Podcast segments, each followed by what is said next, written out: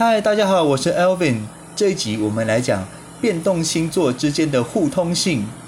那继之前我们讲过开创星座和固定星座这两类里面星座彼此的互通性之后呢，这次我们轮到变动星座啦。那变动星座呢，很多人会误以为他们就是所谓的双面性，但我要说，只要有对宫星座的存在，就会存在所谓的双面性，因为常常人们在说的双面性。就是那种相反的、相对的感觉，但其实每一个星座都有和它相对的星座存在，不是只有变动星座有相对的星座哟。那变动星座呢？其实我可以说的也不多啦，因为变动星座他们其实都蛮类似的，他们最大的共通点就是触角广泛、感受敏锐。以及思考非常的细，那很多人会说，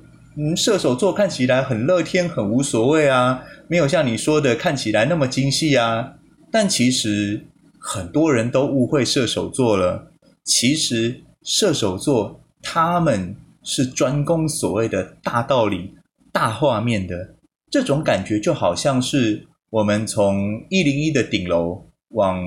整个台北市区看。看似我们看不清楚每一个细小的细节，但其实我们又看得到一点一点一点每一户每一户，或者是呃每一个小地方的存在。所以呢，射手座就像是站在高处往底层的细节看这样的感觉。所以细节他们只是不去细究，但不代表他们看不到。只是这些细节对他们来说都太渺小了。那其他的，相信大家都可以很容易想见得到，他们都是非常细腻的星座。比如双子座，常常知道很多我们不会去注意到的讯息，或者是我们平常不会想去研究的知识，但他们都非常乐意的广泛去认识。那双鱼座呢，则是会接收到很多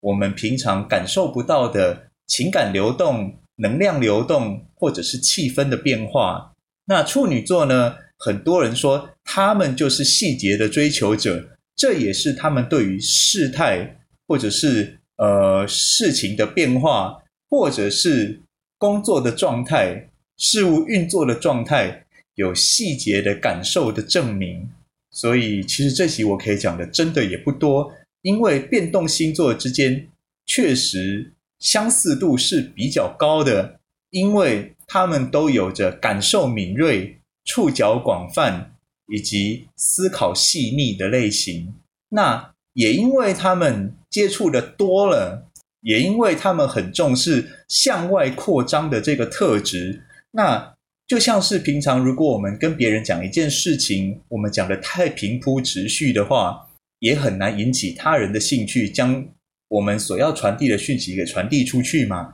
所以，变动星座会很自然而然的去夸大哦，我这个不对他们不是贬义哦，而是他们会很自然而然的放大每一个细节的重要性。所以，很多东西从他们的口中。所传达出来的感觉就会比较夸张，或者是呃有一种小事化大的感觉。那也因为他们有这样子扩大的特质，才能够让很多我们未必察觉得到或者认识得到、观察得到的资讯被我们注意到。所以，变动星座常常是我们身边所谓的万事通。八卦王常常在很多意想不到的时候给我们预想不到的帮助。好，这一集我们变动星座就讲到这里，我们下次再见。